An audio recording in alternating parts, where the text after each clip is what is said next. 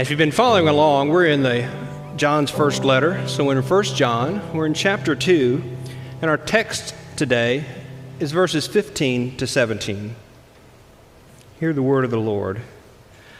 Do not love the world, nor the things in the world. If anyone loves the world, the love of the Father is not in him. For all that is in the world, the lust of the flesh, the lust of the eyes, the boastful pride of life, is not from the Father, but is of the world. The world is passing away, and also its lusts. But the one who does the will of God lives forever. Let's pray. Father in heaven, we rejoice in your word. We rejoice in the fact that we know you as your children, as the brothers, as the brethren, as your redeemed brothers and sisters of Christ. We know you, and we can rejoice in that. We are going to study today. We're going to look and see what you have to say about worldliness in the world and, and where we are and how that compares to you and what we're to do. And so, Father, we pray that our hearts are, are clean and that we've repented of our sin and we come longingly and expectantly to meet you here to worship as we've begun to worship in song and in the word. And, and Father, as we, as we worship together now through an explanation of your word to us, you're speaking to our heart. And Father, this morning I pray that you just set me aside, that physically words can come out of my mouth, but we know that your spirit will take those words to each person in this room, each person that hears these words. Father, I pray that your spirit is taking those words to their heart and they'll hear what you have to say to them, not anything that I have to say, not anything that I have to do. I thank you for this opportunity, but Father, we just are grateful to be able to turn over this preaching and this word to you and your spirit so that it can inhabit the hearts of the believers and the non believers that hear it even today. So, Father, we give this all to you for your honor and your glory, and we pray this in the name and the authority of your Son, Jesus Christ. Amen. You can be seated. I'm Dan Carter. I'm one of the elders here at Bull Street Baptist Church, and it's my privilege and honor today to be able to bring the word to you. And we ask your continued patience as we go along. It's a little hard sometimes to go back and forth from one pastor to another, hearing different words, but there's different styles, there's different, different ways that the word is brought. But the one thing that, that continues through this is God's word that's being proclaimed from the pulpit. And that's what we're, that's what we're bound to and we're, we're continuing right through the Word of God. We're not jumping around and we're not trying to hit and, hit and pick and, and find the good things. We're just saying, here's what God says, and this is what it means to us, and this is how we can apply it to our life.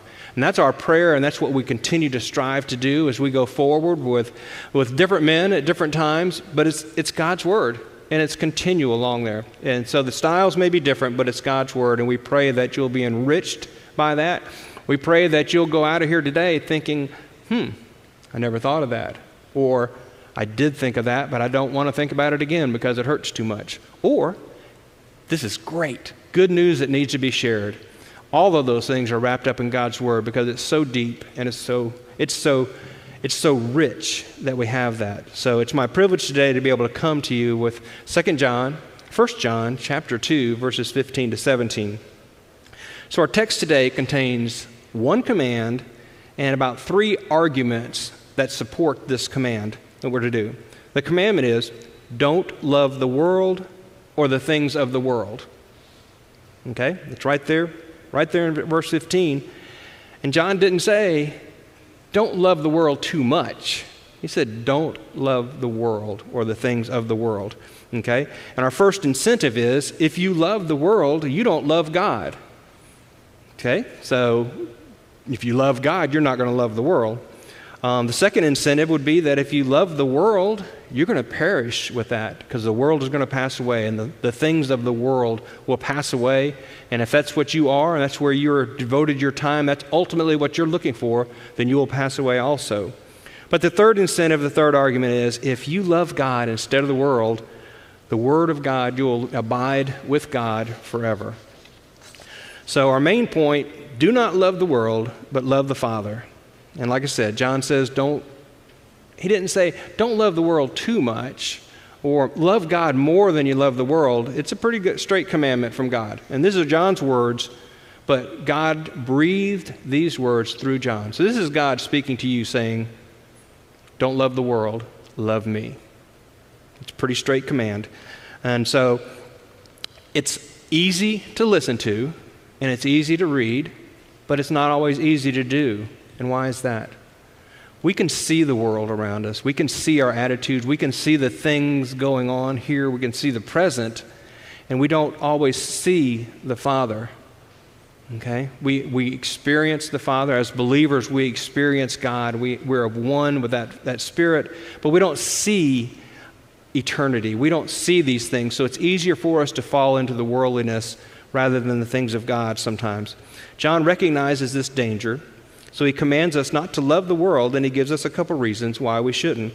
That the world is opposed to the Father, and the world is passing away. Okay? So when God gives us a command, he gives us the grace to be able to obey that command. God's not going to call us to do something and then not equip us to be able to do that. The very thought of salvation came to us, and God gave us the ability to believe and to know Him there. It's everything we have comes from God. And so when He calls us to command us to love Him and not love the world, we have that ability through His strength and His guidance. Okay? So John mentions in these just in these verses, he mentions the world six times in these verses. What are we talking about here? What do we mean, what is John talking about when he says the world in this situation? Is he talking about the created world that we see, the things of the world that we see? No, no. God created everything, and He said what? He saw that it was good. Everything that God has created is good. Um, is it the people that inhabit the world? All of the, all of the ones we see around us, the world and the people? No. God loves the world. God so loved the world, He gave His Son. So it's not things. F.F. F. Bruce says it this way world or worldliness does not lie in the things we do or the places we frequent, it lies in the human heart, in the set of human affections and attitudes. So that's where we are. The worldliness we're talking about is an attitude and our thoughts, how we, how we interact with the things of God and our attitudes towards them. So as we talk about the world today, it's not the things, but it's our attitudes and how we deal with that. So we'll keep that in mind. So, we've got to be able to get this. The pa- whole passage basically says if we relate to what that if we love God, we're not going to love the world.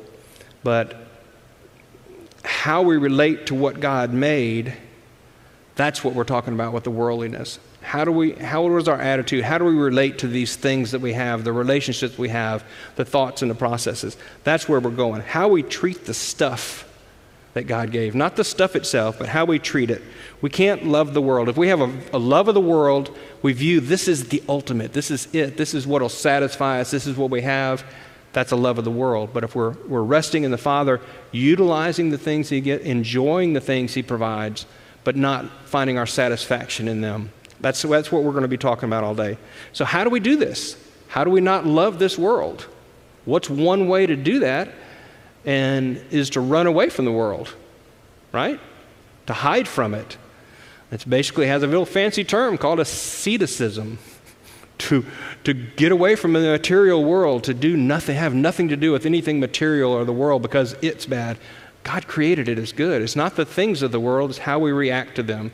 So, running off to a monastery, setting ourselves aside, withdrawing from the world so we're not of the world, that's not the answer. That's not, that's not what we do. Um, you know, we get, you see isolationism. You see the Amish people pull back from everything of the world, and it's not the world that's the problem. It's our attitude and how we react to it. Okay? Paul wrote in Colossians that these outside rules that we put on, they just don't work. It's not a matter of rules, it's a matter of the heart and how we deal with it. So that's what we're looking at. What's captured your heart? The world or God? So we know that we're not called out of the world because in the words of Jesus himself in his in his high priestly prayer God Jesus was on the way to the cross basically and he took the time out to pray for us. And John chapter 17 is, is one of my favorite places in the Bible, entire, the entire chapter where Jesus is praying for us. But in verses 14 to 18, Jesus kind of says, excuse me, Jesus doesn't kind of say, Jesus says, I have given them your word, speaking about us. I have given them your word, talking to the Father, and the world has hated them because they are not of the world, even as I am not of the world. I do not ask you to take them out of the world, but to keep them from the evil one. They are not of the world, even as I am not of the world. Sanctify them in truth. Your word is truth. As you sent me into the world, I have also sent them into the world. So Jesus sends us into the world. We're not of the world, but we're in among it. And that's where we belong. But we're, we are God's people, but we're not of the world, but that's where we are sent. So we can't just pull ourselves back. We can't just hide or do anything. So we've got to find out where we are. We've got to find out what we're, what, what we're up against here. So John gives us examples of this worldliness, and, and we see those in chapter, in verse 16. For all that is in the world, we see the lust of the flesh or desires of the flesh, the lust of the eyes, and the boastful pride of life. Three examples we're giving here of the temptations that we'll face. These are, this is, these are three areas that we will face the temptation to, to slide into a, a love of the world rather than relying on a love of the Father. So, this lust or desire, the word John uses, the Greek word, is epithumia. Epithumia is the word desire or lust. and It's an intense desire for some particular thing. We would, we would call that a yearning or a lust or a strong desire for a particular thing. And that's what he's talking about here. So it's not simply a preference. Uh, we, like, we like this better than this. It's not a like, it's a desire, a burning desire, a yearning for this. For this. And that's what we're talking about this lust or desire of the flesh is a burning desire to substitute God for some cheap thing from the world. So, our lust of the flesh we want to talk about is one of the examples of the temptations we'll face. That's a legitimate desire that we have, but it's taken out of context. Okay? So, things that are perfectly properly God given, God has given to us as men, we have certain urges, we have hungers, and to satisfy those things are not wrong.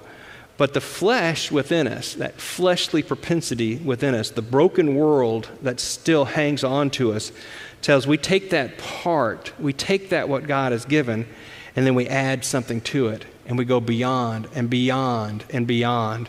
So it, it becomes more and more.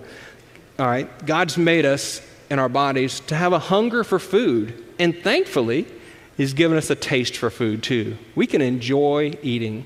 We enjoy a taste, we enjoy the sensation, we enjoy the, the, the, gathering together often of that. So, having a hunger for food, having a desire for food is not, not a problem. It's not a, a, a lust or desire of the flesh.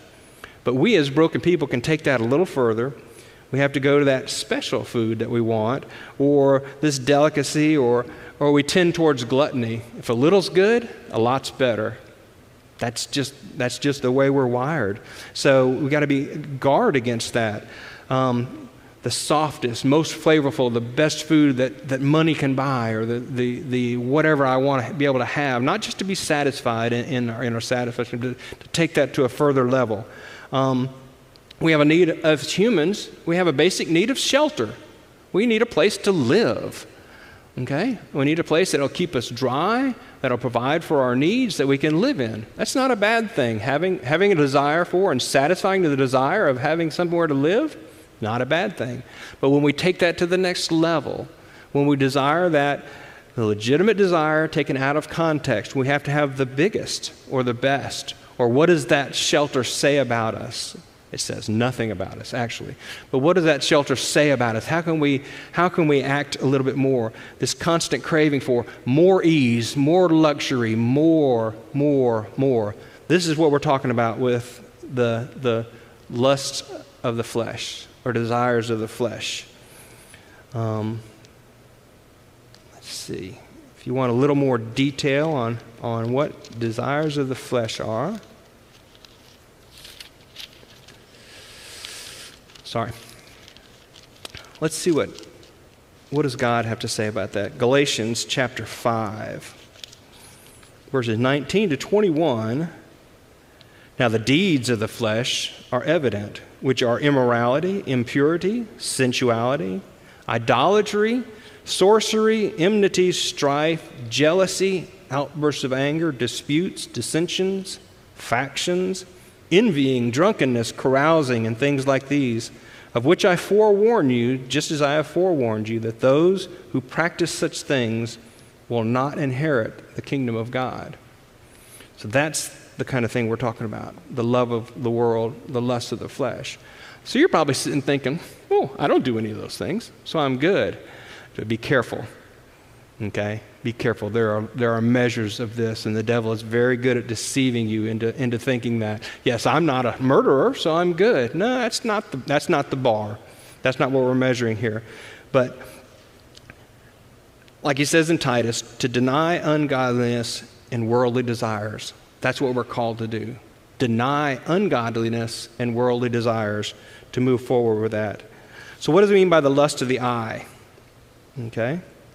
It's not the goods. Remember that. We're talking about the world. It's not the goods or the things, it's our attitude towards them. So, the lust of the eye is that greed that's never satisfied. We want more, more, more. The results of this is keeping up with the Joneses. Well, we see what they have. I've got to at least have that to, to at least equal them. Or I can, I can one up them. I can go forward with them. I've got, a, I've got a better phone than they have. I have a better house than they have. I have a faster car. I have a whatever, whatever. You fill in the blank, the lust of the eyes, things you see out that other people have. That's where the covetousness really comes in. It's being able, it's seeing something else and wanting more wanting more than God has provided for you at this time. Does that sound familiar? Does that sound like sin? Wanting more than God has given us. God has a perfect plan for each one of us. His will and His timing is perfect, and yet we often want to just say, Thank you, God, for these gifts. I'm going to go show you how I can make them better and make them more perfect. And that's kind of where this lust of the eyes comes from expecting satisfaction to follow acquisition. Okay, so all these things we kind of see the beauty that God has given us, and we take it to a vulgar level. That's where you get idolatry, pornography, all these kind of things, covetousness of something else or somebody else's things that we have. And that's just outright idolatry. Okay, so we expect this satisfaction. It's our attitude towards these things that we see and know that we expect fulfillment. If I can just get that raise, if I can just get that next house that has the extra bathroom in it, if I can just impress these people with that bigger car, that whatever, you can fill in the blank. We could be here all day filling in those kind of blanks, I'm sure. But we expect satisfaction from that. And what do we find all the time when we attain that next best thing? We find no satisfaction from the world. Our only satisfaction is in Jesus Christ. Our only satisfaction is in the perfectness of God so we're never going to be satisfied with the world, so we're always going to want something else, always going to want something more. That's what John is warning against right here. So we have this lust of the eye, flesh, and these lust of the eyes, these things we want to get and go forward. Then he also mentions a third temptation, a third type of praise here, and basically pride of life. This is the desire to awaken envy or adulation in somebody else. This is where we are drawing our, our satisfaction from others and not from God. Okay? Um, we, we want to create a little bit of envy. We want to be to raise ourselves up according to other people. This is when we use our measuring rod. Our measuring stick is somebody else, not Jesus. When we measure ourselves against somebody else, we can always find a way to make ourselves a little taller, a little bigger. Um, if we can get a little jealousy in the hearts of somebody else, that's great. Um, give us a little pleasure to do this to somebody else. Um, prides of life fall into the categories of my desire to be known by men. Yes, I want to be. I want to be up front. I want to be exalted by men. I want to be known by men. I want to be praised by men. My desire is to be praised by man, okay, to earn that praise. But that brings us back to where Satan is. And you don't want to be compared to Satan normally. But Satan did what? He wanted to be as God, or even better. He wanted to be known as God. He wanted to be worshiped. And so when we try to get the adulation of men, we try to get the pride of life, we try to put ourselves up so that men praise us, we're putting ourselves in the place of God. If you're putting yourself in the place of God, you are not loving God. So that just kind of shows how this world, you can't love the world and love God at the same time. It comes down to really a desire to be worshiped by man. How empty, how empty to be desire to be worshiped by, by fellow men, by fellow creatures. Just let that set and ponder a little bit. So, what's our measuring rod? Is it Jesus Christ or others? Do we looking around thinking how, how well we've done going along? No. So, God does not allow us to usurp His glory for our own without consequences of it. And you ask, are there examples of that in the Bible? in Daniel chapter 4, verses 29 to 30 say, This is Nebuchadnezzar.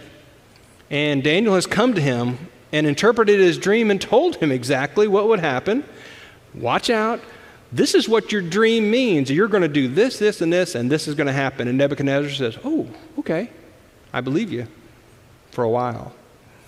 And then verse and in verse 20, um, 29, we see 12 months later, he was walking on the roof of the royal palace of Babylon.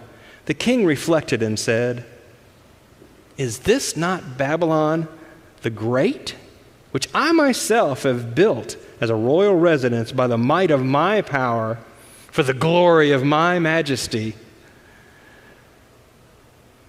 And then, while the word was in the king's mouth, a voice came from heaven saying, King Nebuchadnezzar, to you it is declared, sovereignty has been removed from you so there wasn't a long time of what's going to happen on that consequence. Nebuchadnezzar stepped up and said, Look what I've done. Is this not my magic? And he knew what was going to happen. Daniel had already come to him and told him, This is what you dream. You've dreamed this. It's prophesied to you. You're going to stand up and take God's glory, and God's going to take it all away from you. And we know what happened to Nebuchadnezzar. It's not just a matter of everything was taken away from him, he's out in the field eating grass like an animal. Okay? So hopefully that won't happen to you. But this is the temptation. This is what you're this is what we're guarding against. God does not deal with this well. Okay? God deserves every bit of praise there is. Okay? Where were you when the world was created? Where were you when the stars were put into place? Where were you when the tide was told, come this far and stop? Nowhere. It's not of you. God is worthy of all of our praise and all of our worship and everything about us. He's worthy of that. So he's it's he can be just and jealous God of wanting all the praise and glory because he is worthy of it all and we're not. So when we try to take that glory, that's what we're talking about in this pride of life. And that's a tough thing. So these temptations are all around us this a lust of the flesh or a lust of the eyes, kind of private things, or this pride of life, which we, we, we t- participate in with other people. They're all around us. And if you don't believe that, just look at any kind of media and just watch the advertisements. Just look at the ads in the newspaper, online, on TV, whatever, whatever, whatever media you take in, look at the advertisements and tell me that, that we're not being bombarded with these temptations all the time. A newer this, a better this, this eat this, drink this, do this, and you'll be whatever. And um, it's empty. It's all empty praise right there. So it's our attitude about this worldly sin. How do we perceive the things of God? And how do we deal with the things that God has made? How do we work with other people? How do we take that in? And do we take it in for God's glory? Are we working to serve other people? Or are we working to be elevated for ourselves? So how do we get away from that? How do we not dick in the world? Well, we can look there again that what God has what God has said, examples that God has given the early church in Acts, in the second chapter of Acts, verses 42 to 43, in the early church, they They were continually devoting themselves to the apostles' teaching and to fellowship and to breaking of bread and to prayer. Everyone kept feeling a sense of awe, and the many wonders and signs were taking place through the apostles. That is how they were combating worldliness. Being in the Word, being in good teaching, having fellowship with one another, exalting one another, lifting up, praising God, filling your heart with the things of God and not the things of the world. That's one of the ways. It worked then because the numbers were added to them, the church was growing, there was an awe among them, and it works today. It's the same things work today. We have this commandment love not the world and the things of the world, and we need to, we need to move forward because one of the first arguments that Paul John makes according to why we're to do this, other than other than the simple fact that God has commanded us to love him and not the world and the things of the world. One of the arguments he makes for that is that if you love the, if you love the world, the love of the Father is not in you. You can't have two loves.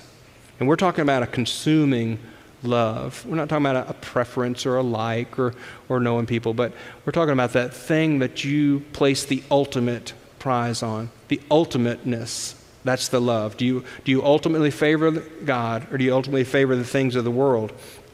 So you can't love the world and love God at the same time. Um, the love for the world pushes the love of God out of our life. So Jesus even said, You can't serve two masters at once, for you either will hate the one or love the other, or will be devoted to the one or despise the other. You can't serve God and money, is the example basically he was given in Matthew chapter 6. But you can't have two masters. So that's pretty clear. You can't have two masters. Which one? Where are you, where are you going to lay? Where are you going forward? So don't love the world because that's going to put you in a class of God haters. Okay? If you love the world, the love of God, the Father's not in you, you don't love God, you hate God. You're going to be put in that group, and you don't want to be in that group. You don't need to be in that group. That's not where you need to be. So that's the first reason John says not to love the world. You can't have a love of God and a love of the world together. So then in verse 16, he comes to support this a little further. And we've talked about that. We've talked about the examples of the temptation in the middle there. But if you take verse 16 and you take out those center three phrases that we've talked about that describe what worldliness is, if you just take those out, then verse 16 will read, For all that is in the world is not from the Father, but is from the world. As written, verse 16 says, For all that is in the world, the lust of the flesh and the lust of the eyes and the boastful pride of life, is not from the Father, but is from the world. But if you take those descriptive phrases out, the simple sentence says, for, for all that is in the world is not from the Father, but is from the world. So there you go. It, it's you. If you love the things of the world, if you have those attitudes, if you love that attitude, if you fall into that worldliness, if that's what you're following, then you're not following God because the things of the world are not from God. You can't, you can't love God and love the things that are not of Him. Okay? So John could have stopped right here. John could have rested his case and made a very good argument for why we're not to love the world and not to go forward. But he continues a little bit further, and just to let you know, it's foolishness to love the world. Not just because it pushes out your love of the Father and you can't have the two together, but the world is going to pass away. These worldly attitudes, this sin, remember this world is this worldliness. It's the sin, our attitude towards these things. It's our, it's our broken, the broken world breaking in. It's our fleshly attitudes. That's what we're talking about in the world. Those things are going to pass away. And they'll pass away and be gone. The lusts of the world, the flesh of the world, all these things are going to be passed along. So if you were looking in not a bad way, not a lustful way, if you were looking to invest your money and you want to make more money, typically people invest money in things. If they're looking for an investment, they'd like to get a return on their investment, a positive return on their investment. Would you invest in a company that is no good? Would you invest in a company that you know is about to go out of business. No. I mean, if Blockbuster came back and said, We're looking for investors, we got this great plan, we can put all these recorded media in a room and you could come borrow one and bring it back. We need money to get this underway. You'd probably, sorry, the young people are looking at me. Blockbuster? we'll get some old, older person to explain it to you later what a videotape is and how you could borrow them and the whole nine yards. Put it this way if somebody was asking you to invest in a company that was no good, you wouldn't do it. You wouldn't throw your money away, you wouldn't throw your time away. So that's John's next reason. The world is passing away, it's going to be gone. Don't invest your time and don't put your heart in that. Don't, don't look for things that are going to be gone. Have an eternal perspective. Okay? In 16 billion, 730 million years from now, is it going to matter what size house you have?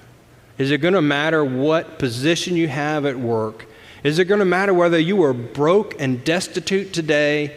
Or is it going to matter where you, where you look? Is it going to matter that you are worried about what people think about you? 16 billion, 730 million years from now is a long time away. But the things of God will still be there. God Himself will still be there. And if you're a child of God, you will abide in Him and live with Him that long.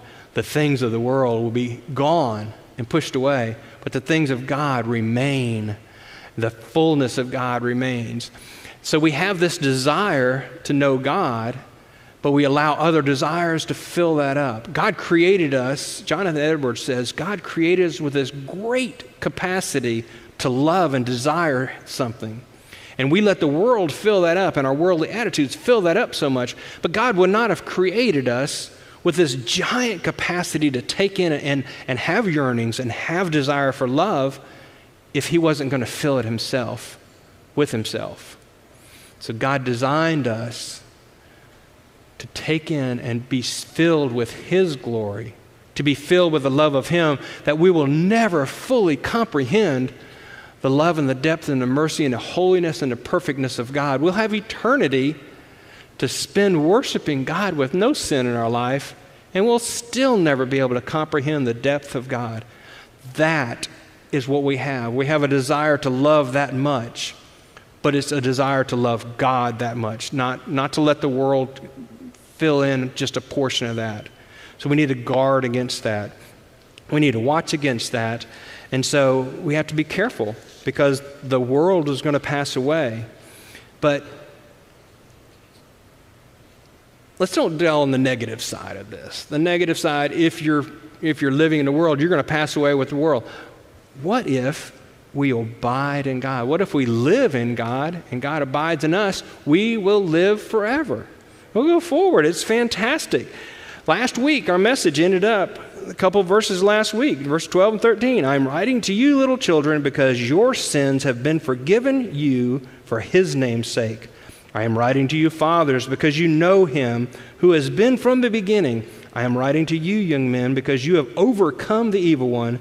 And I have written to you, children, because you know the Father. As believers, you know the Father. You have eternity with Father. Okay? We have that in our hearts. Don't let this world and our attitudes now corrupt that.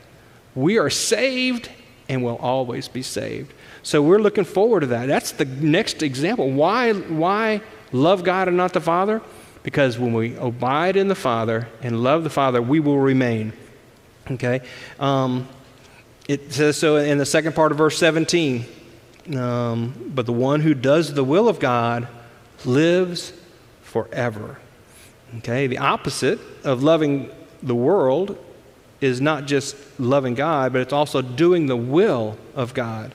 So, loving the Father and doing the will of the Father are the same thing. John says in chapter 14, verse 15, If you love me, you will keep my commandments. Boom. Pretty straightforward. John, I like old John. He's, he's hard, to, hard, to, hard to misinterpret. If you love me, you will keep my commandments. That's what God says. Okay? Pretty straightforward. And we'll see in a couple weeks here, 1 John chapter 5, verse 3. For this is the love of God that we keep his commandments. There we go. There's not a lot of question here. Loving the Father, in verse 14, doing the will of God, these are the same things. If you love God, you will love what He wills. Okay? It's empty to say, I love God, but I don't love the things that God loves. So it just doesn't work that way.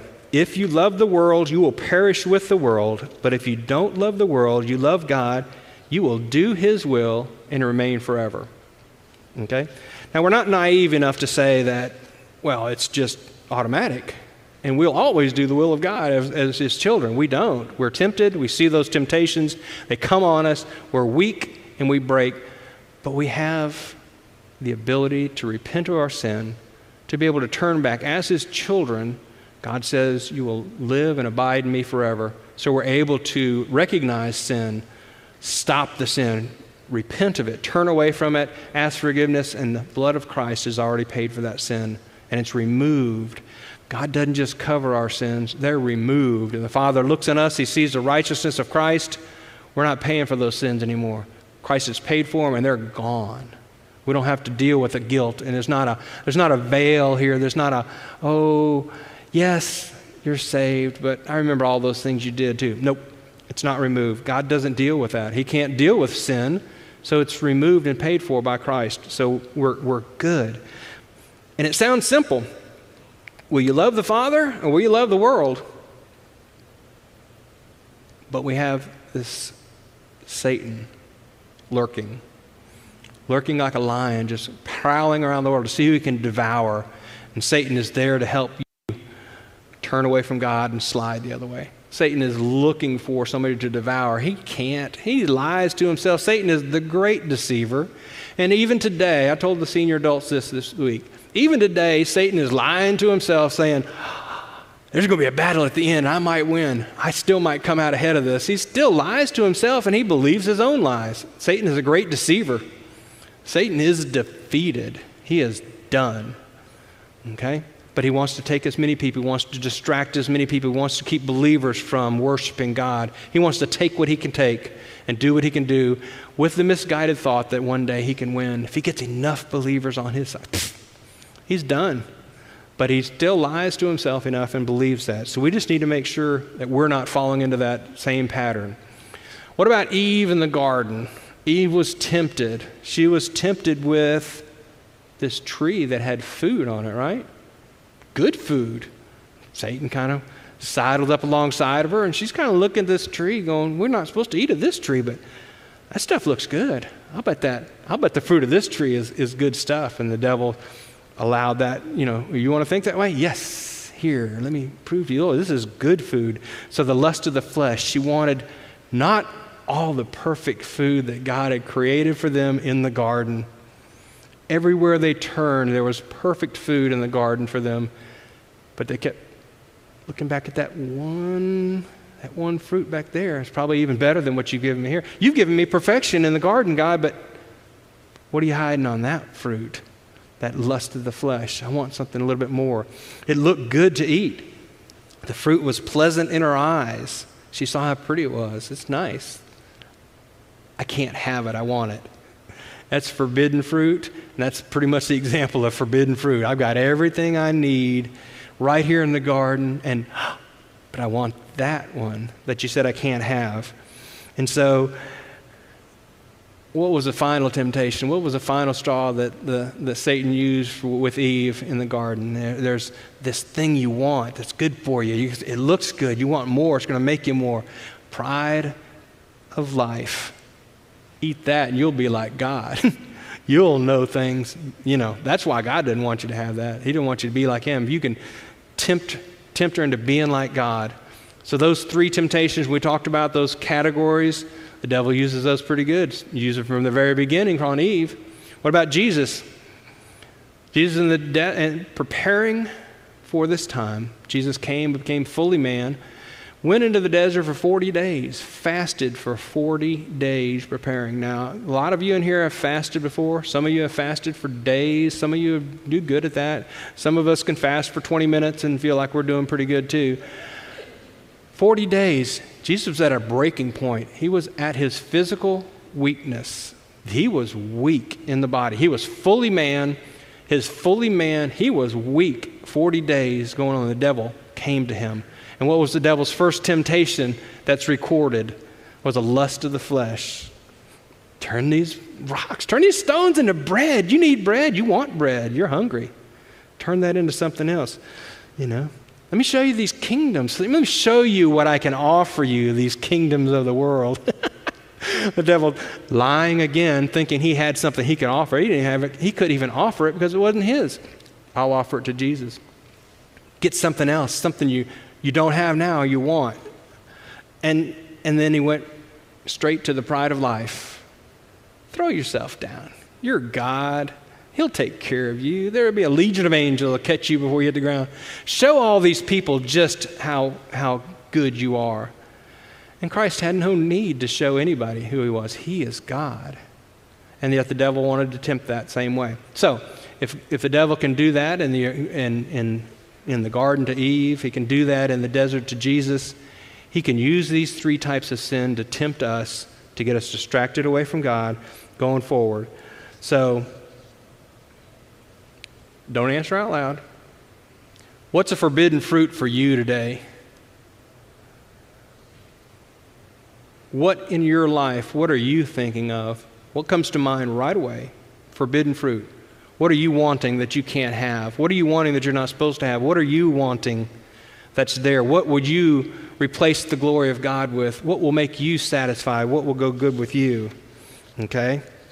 Think about that. And it happens to everybody it happens forward. So, if you're being honest with yourself, which we'd like to ask you to do, there's two possibilities. What if you don't, what if you're sitting here today and you really don't feel a lot like loving God? Okay?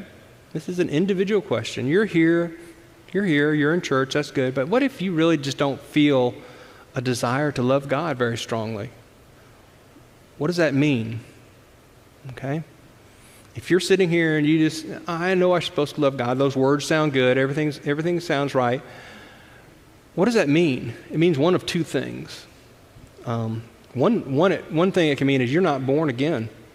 You're not a believer. You're not a child of God. There's fancy words for it. You could be a cultural Christian or a hereditary Christian.